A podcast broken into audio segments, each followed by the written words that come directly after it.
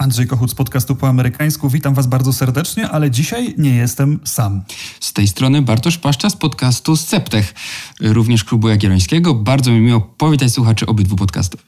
A spotykamy się dzisiaj zupełnie nieprzypadkowo. E, parę dni temu natrafiłem na ciekawą statystykę w internecie, która mówiła o tym, jak migrują pracownicy sektora IT w Stanach Zjednoczonych i to, co najciekawszego wynikało z tej statystyki, to ogromny 35% odpływ w stosunku rok do roku pracowników e, z aglomeracji San Francisco, czyli po prostu mówiąc w skrócie z Doliny Krzemowej. No i to oczywiście popycha do takich prostych diagnoz mówiących o tym, że to już koniec Doliny Krzemowej albo przynajmniej koniec pewnej ery dominacji Doliny Krzemowej.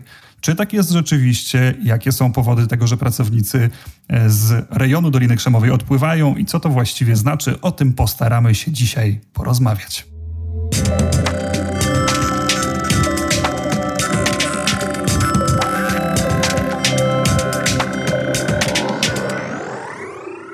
Obserwując te statystyki, e, myślę sobie, że powodów, dla którego ludzie odpływają z rejonu Doliny Krzemowej, nie trudno szukać. Każdy, kto był w tej okolicy albo słyszał o niej trochę więcej, zdaje sobie doskonale sprawę z tego, jak drogi jest to region, jeden z najdroższych w Stanach Zjednoczonych. Ja specjalnie sięgnąłem sobie po e, szczegółowe dane, no i wychodzi z nich, że mediana ceny nieruchomości e, w hrabstwie San Francisco albo w hrabstwie San Mateo, czyli bardzo pobliskim, obydwu należą, obydwa należą e, do tego rejonu e, Doliny Krzemowej. Mediana e, nieruchom ceny nieruchomości to jest 1,6 miliona dolarów podczas gdy dla Stanów Zjednoczonych to zaledwie 400 tysięcy. Jest więc potwornie drogo. Nie trudno się dziwić, że pracownicy chcą stamtąd uciekać. Uciekają również firmy. To jest kolejne zjawisko, o którym chyba warto powiedzieć. Kilka e, gigantycznych nazw Oracle, HP, e, firmy Ilona Muska mają wynosić się poza Kalifornię do innych stanów. E, I tutaj znowu można się dopatrywać przyczyn raz w cenach nieruchomości, w tym, że być może coraz trudniej będzie będzie szukać pracowników w Kalifornii, ale z drugiej strony, o tym również e, Dolina Krzemowa mówi często i często się na to skarży, e, jest też kwestia podatków. Kalifornia to jest e, bardzo progresywny jeżeli chodzi o podatki region Stanów Zjednoczonych, te podatki dla najbogatszych bywają naprawdę dotkliwe. Na to biznes się skarży. Biznes woli, kiedy podatki są niższe i więcej e, pieniędzy zostaje do wykorzystania w gestii zarządu. E, w związku z tym, no, to też może być jakiś powód. Ale jak jest rzeczywiście, mam nadzieję, że to wyjdzie z naszej dzisiejszej rozmowy. Bartku, jak ty na to patrzysz? Dolina Krzemowa się kończy, czy to są przedwczesne diagnozy? No ja mam wrażenie, że to nie pierwszy raz, kiedy mówimy o końcu Doliny Krzemowej. E, niektórzy pisali o tym, że Dolina Krzemowa się skończyła w momencie śmierci na przykład Steve'a Jobsa. Mariana Mazzucato, czyli ekonomistka pisząca o innowacjach, twierdzi, że w ogóle te ostatnie lata, które my najbardziej kojarzymy z Doliną Krzemową, to już właściwie nie jest jakaś jej wielka innowacyjność, tylko zarabianie pieniędzy. To nie zmienia naszego życia, tylko tworzy kolejne aplikacje. No więc tych końców Doliny Krzemowej zapowiada zapowiadano już parokrotnie i to jest chyba kolejny z nich. I wydaje mi się, że żeby spróbować odpowiedzieć na to pytanie, to powinniśmy w ogóle przyjrzeć się temu, co sprawiło, że na tym kawałku Pustyni. ziemi w Kalifornii urosło, urosło coś, co, co dla nas dzisiaj jest synonimem innowacyjności, jest synonimem centra tego świata startupów. No tak. I to jest no tak, bo tak jak w przypadku Hollywoodu, historia wcale nie musiała się potoczyć w ten sposób. My dzisiaj patrzymy i na Hollywood, i na Dolinę Krzemową jako na zjawiska jakby oczywiste. Tymczasem lokalizacja geograficzna tych hubów, w jednym przypadku filmowego, a w drugim technologicznego, to jest historyczny przypadek. Tak, przypadek gra tutaj dominującą według mnie rolę, chociaż nie jest oczywiście wyłącznym czynnikiem.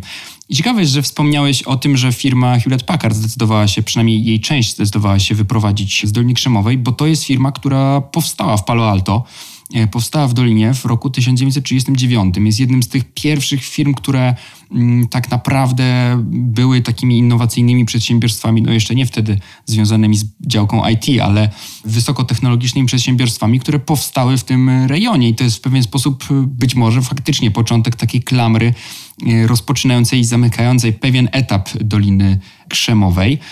Ale ta historia właściwie faktycznie ma jakieś podstawy w tym sensie, że uniwersytety kalifornijskie były bardzo otwarte na współpracę z biznesem. One wówczas nie były takimi wiodącymi uczelniami naukowymi, bardziej właśnie skupiały się na takiej pracy inżynieryjnej, współpracy z firmami, czego skutkiem było powstawanie również e, firm takich jak HP. A taki przełomowy moment to jest przybycie człowieka, który nazywał się William Shockley. On przyjechał do Doliny Krzemowej pod koniec lat 40. Mm, I to jest człowiek, który do, do tej doliny przywiózł krzem, tak się o nim mówi. To był inżynier w laboratoriach firmy Bell. To są słynne laboratoria Bell Labs, które, które przyczyniły się do rozwoju wielu przełomowych technologii właśnie w tej pierwszej połowie XX wieku. I on przyjechał tam pracować e, w innej firmie, rozwijał właśnie technologię tranzystora, to, to co dziś jest fundamentem procesorów, to co dziś pozwala przełączać między zerem a jedynką, to finalnie wynalazł e, William Shockley. Potem założył własną firmę, był strasznie apodyktycznym szefem, e, robił jakieś dochodzenia, bo ktoś e, zgubił długopis i jakieś takie straszne historie. Zresztą koniec jego życia to też bardzo smutna. Element był, był zadeklarowanym zwolennikiem eugeniki na przykład, także bardzo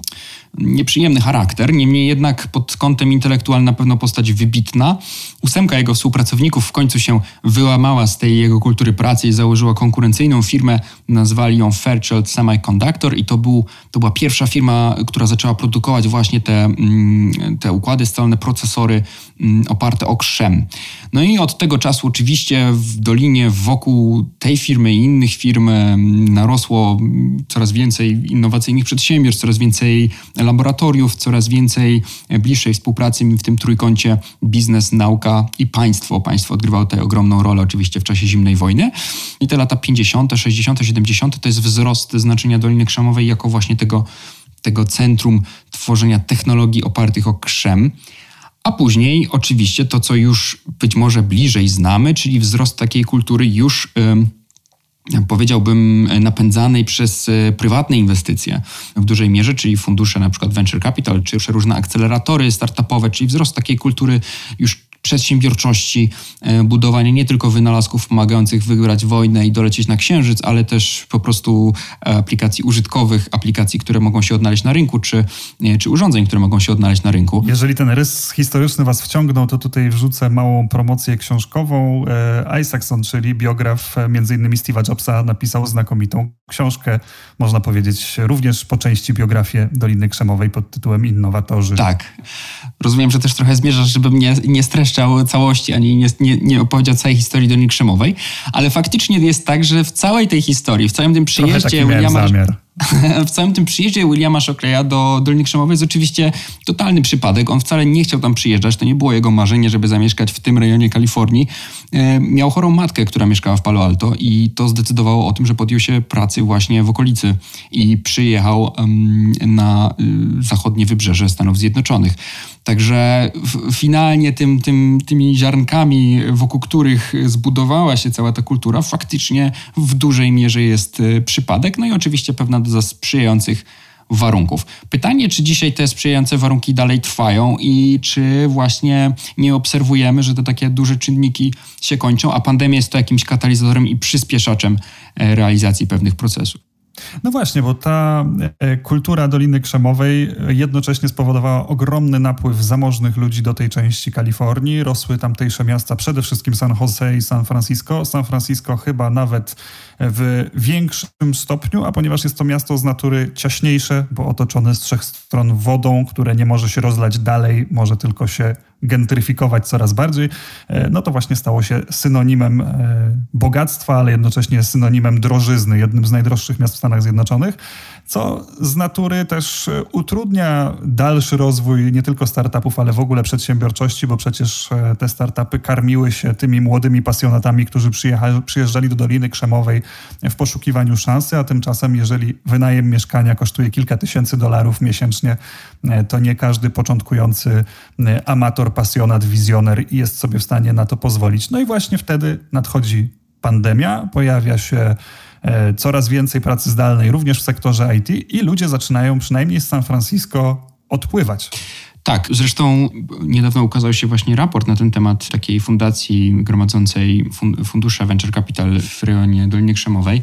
I może o raporcie pewnie zaraz jeszcze powiemy, natomiast tam była taka ciekawa wypowiedź y, przewodniczącego tego, tego zgromadzenia, który powiedział, że to, co na pewno widać w czasie pandemii, to jest to, że ci bogaci w Dolinie, czyli ci pracujący właśnie w firmach IT, ci pracujący w wysokotechnologicznych startupach, przez pandemię stali się jeszcze bogatsi. Oczywiście wiemy to i widzimy po wynikach finansowych tych wielkich spółek technologicznych chociażby, a ci biedni umierają i powiedział to w jednym zdaniu. Jest to dosyć wstrząsające, ale faktycznie jest tak, że ten cały problem z e, koronawirusem w Stanach, ten e, również dotknął oczywiście e, w pewnym stopniu Kalifornię, no i pewnie jakiś tam odsetek wysoko wykwalifikowanych pracowników mógł się chronić. Na pewno w międzyczasie przynajmniej zarobili i mogli próbować wykorzystać te pieniądze, żeby się leczyć. Tak, Natomiast no, ta... Przepraszam, że ci przerwę, ale skoro jeszcze mówimy o wątkach pandemicznych, to warto też pamiętać, że Kalifornia była jednym z pierwszych, jeżeli nie pierwszym stanem, który eksperymentował e, z lockdownami. Gubernator Gavin Newsom bardzo szybko starał się użyć tego środka i ten środek po raz pierwszy został użyty właśnie w rejonie Doliny Krzemowej. To tam był pierwszy lockdown, później dopiero objęto nim resztę Kalifornii, więc ten impuls do przejścia na pracę zdalną pojawił się tam stosunkowo najszybciej. No właśnie i oczywiście to największym problemem było dla tych biedniejszych pracowników, ludzi, którzy na przykład podawali kawę w Starbucksach w biurach w Dolinie Krzemowej, nie mówiąc oczywiście o o, bezdomnych, których w San Francisco jest, zdaje się, również znaczący odsetek. I to ci ludzie pewnie wzięli na siebie mm, największe szkody związane z, z tą pandemią, mówiąc bardzo ogólnie, a wprost w słowach tego Russella Hancocka często też umierali. Mm, I to jest y, Ale na pewno. To, to jest jakby oczywiście problemy y, społeczne San Francisco to jest, to jest ogromna kwestia. Można by rzeczywiście dużo mówić o problemie bezdomności w tym mieście chociażby, ale to jednak z perspektywy naszej opowieści o, o sektorze IT nie jest e, e, kluczowe. W związku z tym myślę, że o wiele ciekawsze jest pytanie, czy ty obserwujesz, że rzeczywiście zmienia się charakter pracy w tej branży, że biura, siedziby przestają być aż tak istotne, że bliskość tych siedzib pomiędzy sobą też przestaje być aż tak istotna, w związku z tym niektóre duże korporacje, takie jak chociażby wspomniane HP, może się bez konsekwencji usunąć z doliny i przenieść gdzieś, gdzie czynsze są tańsze, pracownicy przyjeżdżają chętniej, e, są jeszcze ludzie, którzy nie zostali zatrudnieni przez konkurencję, a z kolei pracownicy mogą się rozpierzchnąć po całych Stanach, nie przejmując się tym, że nie dojadą jednym autobusem do biurowca, w którym pracują, bo przecież będą pracować z własnego domu, z własnego tarasu e, czy jak tam kto pracuje zdalnie. No, widać wyraźnie, że tak się może wydarzyć i szczególnie w tej branży. Oczywiście szczególnie dlatego, że duża część tej pracy jest wykonywana na komputerach. W, w, skrócie po prostu tego laptopa można w różnych miejscach świata postawić, co wiemy też było przyczynkiem do powstania takiej kultury nomadów e, technologicznych, którzy tam z plaży na Filipinach e, programowali dla jakiegoś startupu w Dolinie Krzemowej i to już od dawna gdzieś tam funkcjonowało. Teraz widzimy, że duże firmy, no Twitter i Facebook zapowiedzieli po, powstanie takiej polityki stałej pracy z domu. E, nie dla wszystkich zdaje się, ale, e, ale dla jakiegoś tam odsetka pracowników. Więc widzimy ruchy nawet wśród tych już wielkich firm, e, wielkich korporacji technologicznych. No i widzimy takie ruchy wśród startupów, czy też może, może już nawet nie startupów, tylko już również rosnących wielkich firm. Jeden z założycieli Twitcha też w sierpniu zeszłego roku publicznie na Twitterze mówił, że wprowadza się z Kalifornii, sprzedaje swój dom, gdzie teraz ma jechać odpowiedział mu na Twitterze współzałożyciel takiej kontrowersyjnej firmy Palantir, zapraszając go do Austin w Teksasie, bo mówi, że to jest y, świetne miejsce i w dodatku ostatnie miejsce wolnego społeczeństwa. Tutaj firma, firma Palantir, często zajmująca się kwestiami obronnościowymi i zahaczająca mm, o, o, prywatność e, ludzi, rozpoznawanie ich twarzy, e, jest chyba znana z bardziej takich, e, nazwałbym, republikańskich sympatii. No sam Peter Thiel, który przecież chyba jest jednym z nielicznych ludzi z kręgu Doliny Krzemowej, który zupełnie bez kompleksów popierał Donalda Trumpa. Już nawet nie samych republikanów, ale dosyć mocno się za samym Trumpem opowiadał. Dokładnie tak. No i też są takie opowieści po prostu szeregowych pracowników, y, czy to tych większych firm, czy nawet startupów, którzy mówią, kurczę, no jestem świetnie zarabiającym na standardy amerykańskie yy, pracownikiem, yy, inżynierem z długim stażem yy, oprogramowania, ale w Dolinie stać mnie było na trzypokojowe mieszkanie w średnim stanie tak naprawdę, bo, bo po prostu wszystko było bardzo drogie. E, ciężko było dziecko zapisać do dobrej szkoły, y, wszędzie miałem daleko, a jak ktoś mieszkał w San Francisco, to godzinę jechał do pracy. A teraz pojechałem do Austin, gdzie mam dom z pięcioma sypialniami, pewnie znając Stany, to tam również są, nie wiem, trzy toalety, dwie kuchnie i wszelkie inne możliwe. Garaż na trzy samochody Dokładnie, i ogromny tak. podjazd, tak jest. I mam, po raz pierwszy w życiu mam ogród i mogę mieć psa, bo mogę go po prostu wypuścić. Dzieci nie mają problemu, nie mam problemu z ulokowaniem dzieci w dobrej szkole i jednocześnie korzystam z miasta, które również jest bardzo ciekawe, bo, bo Austin w Teksasie trochę urosło jako taką, mm, taka, takie drugie San Francisco y, pod kątem klimatu, też takiego trochę artystycznego. Być może nie wszyscy to kojarzą z Teksasem, ale tak y, podobno tam jest. Mm, więc faktycznie widać jakiś ruch. Nie widać go chyba za bardzo w statystykach, właśnie w tym raporcie, o którym wspomnieliśmy. Generalnie, o ile w San Francisco faktycznie w 2020 roku ten, to saldo netto było ujemne, dużo osób się wyprowadziło, o tyle z reszty doliny to te, te ruchy są naprawdę nieznaczne, ale ten trend, ta zmiana kulturowa, to, że może się stać po prostu fajne mieszkanie gdzieś w Oklahomie, Tulsa w Oklahomie płaci 15 tysięcy dolarów, jak ktoś chce się tam przeprowadzić z doliny, no to to może mieć większe znaczenie długoterminowo, bo, bo jeśli w Dolinie Krzemowej coś staje się modne, to to często jest ważniejsze niż jakaś tam racjonalna kalkulacja i, i precyzyjne wyliczenie. No ta kultura startupowa ma to do siebie, że jak modne stała się dieta oparta o jedzenie batonów z pszczół, to podejrzewam, że tam kilkanaście procent osób jadło te batony z pszczół i takie rzeczy też się tam dzieją. Ale ja jeszcze podrążę w kierunku, w którym starają się zadać to pierwotne pytanie, czyli czy twoim zdaniem na dłuższą metę taka kultura startupowa w modelu rozproszonym jest możliwa, bo ja rozumiem, że są pracownicy nomadzi, oni byli rzeczywiście i wcześniej, pewnie pandemia nasiliła ten proces.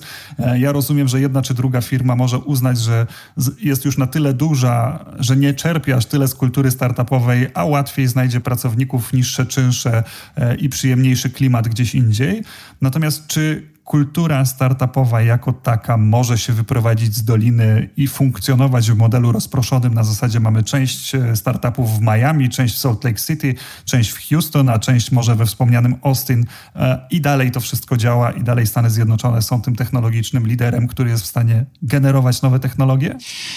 No i to jest ciekawe. Y, ja mam takie wrażenie, że odpowiedź brzmi, jeśli komuś ma się udać, to właśnie, to właśnie tej branży. Mm, dlaczego? Dlatego, że oczywiście Dolina Krzemowa niesie sobą ogromną wartość, możliwość spotkania jakiegoś wybitnego inżyniera, pójścia na jego wykład, spotkania przez przypadek w kawiarni kogoś, z kim założę firmę, bo, bo jest super ciekawy i tam w tym Starbucksie siedzi więcej przyszłych założycieli firm niż y, klientów tych firm, co jest oczywiście paradoksem Doliny Krzemowej.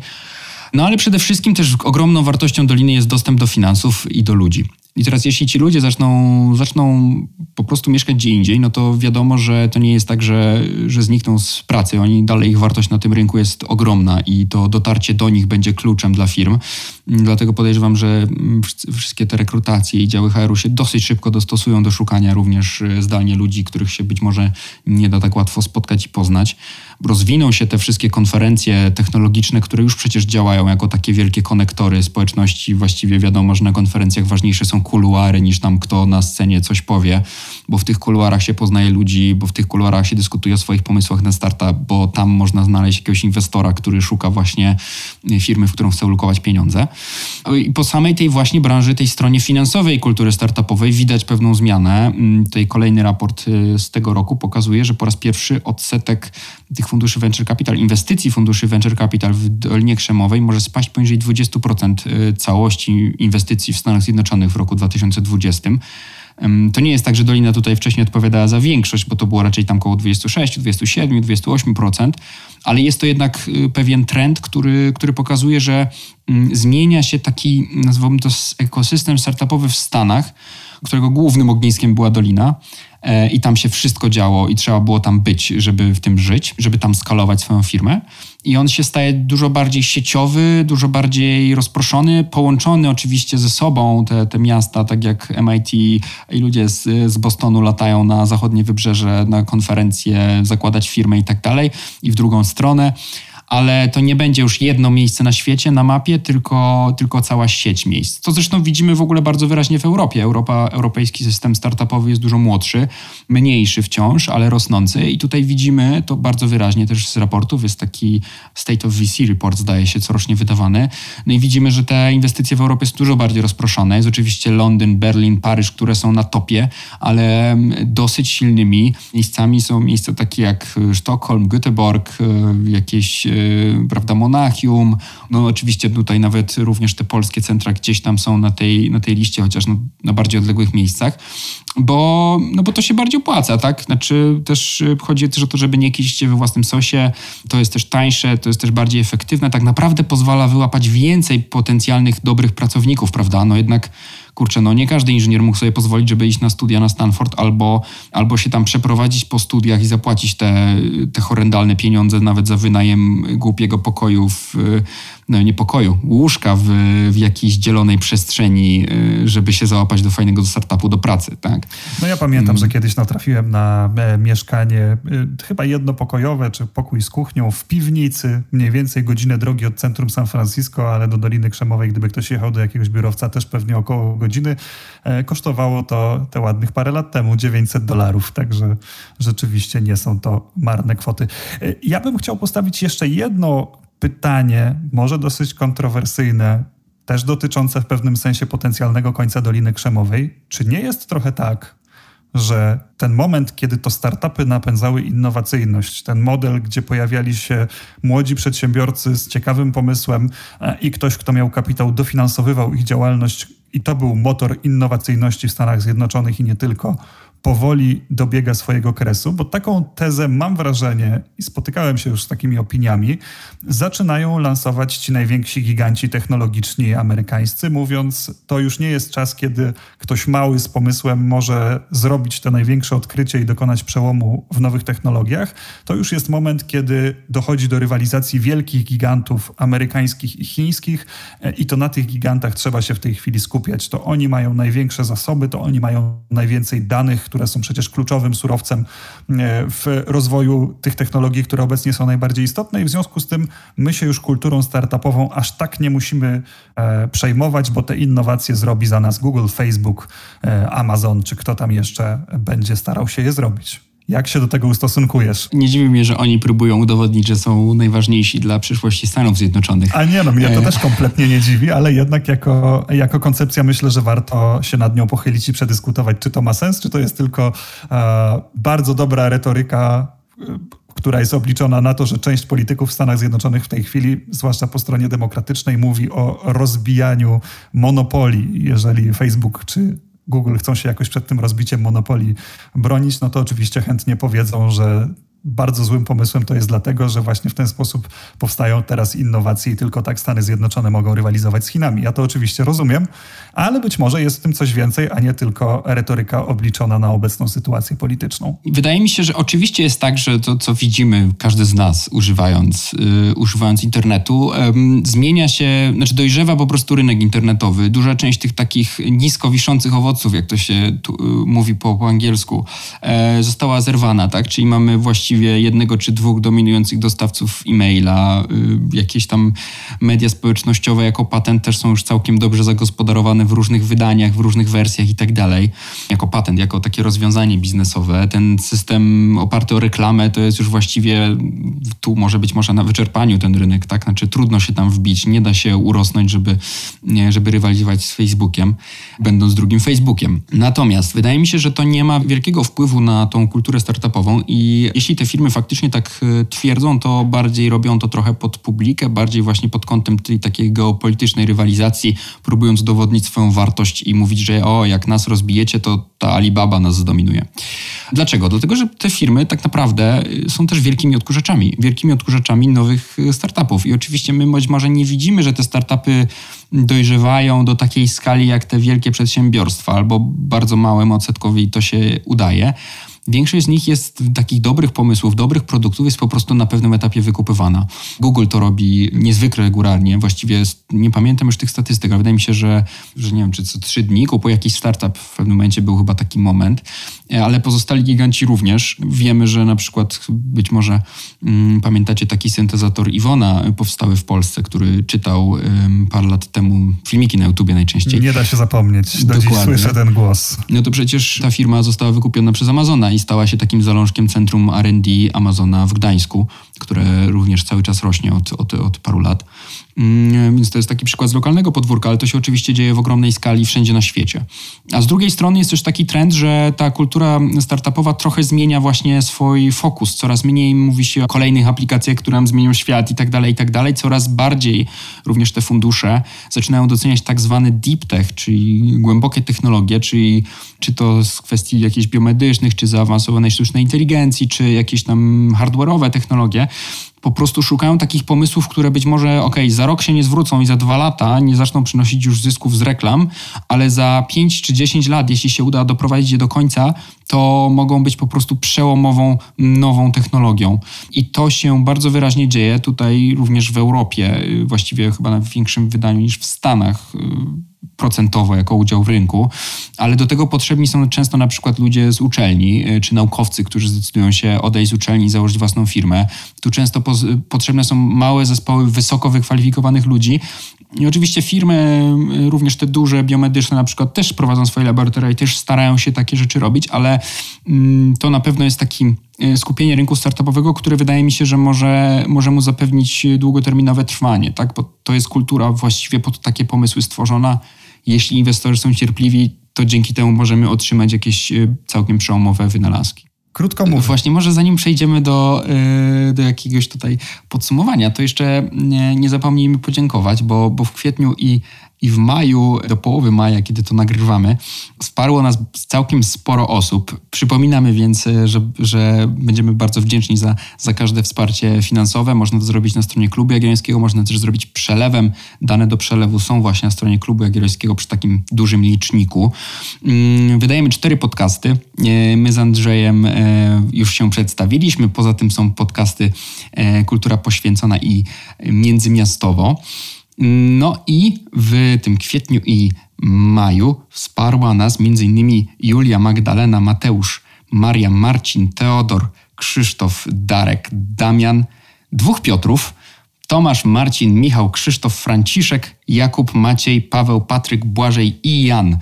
Bardzo Wam serdecznie dziękujemy, bo ten wydawanie podcastów kosztuje nas miesięcznie około 5 tysięcy złotych i dzięki Wam możemy właśnie tutaj porozmawiać i być może odpowiedzieć też na Wasze pytania.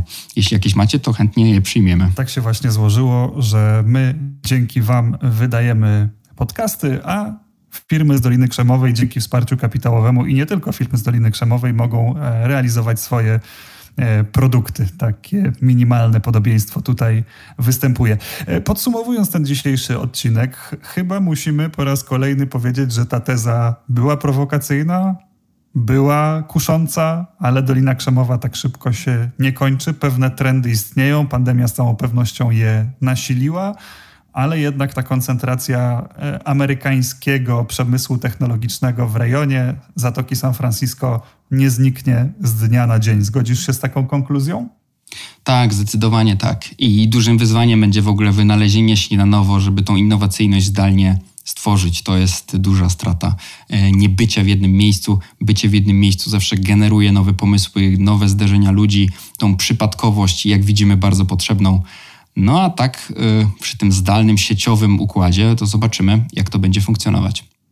Bardzo się cieszymy, że mogliśmy e, razem tutaj porozmawiać dla Was. Przypominam Wam, że słuchacie połączonych sił podcastów po amerykańsku i Sceptech. Obydwa można subskrybować, followować, śledzić na wszelkich platformach podcastowych, jakie się w Polsce znajdują i warto to robić, bo w momencie, kiedy e, subskrybujecie i śledzicie, łatwiej zobaczycie, że jakieś nowe odcinki się pojawiły. My ze swojej strony możemy chyba obiecać, że jeżeli znowu jakiś temat na styku amerykańskim i technologicznym się pojawi, to my znowu się spotkamy, żeby o tym porozmawiać. Absolutnie tak. Dziękuję bardzo. Do usłyszenia. Do usłyszenia.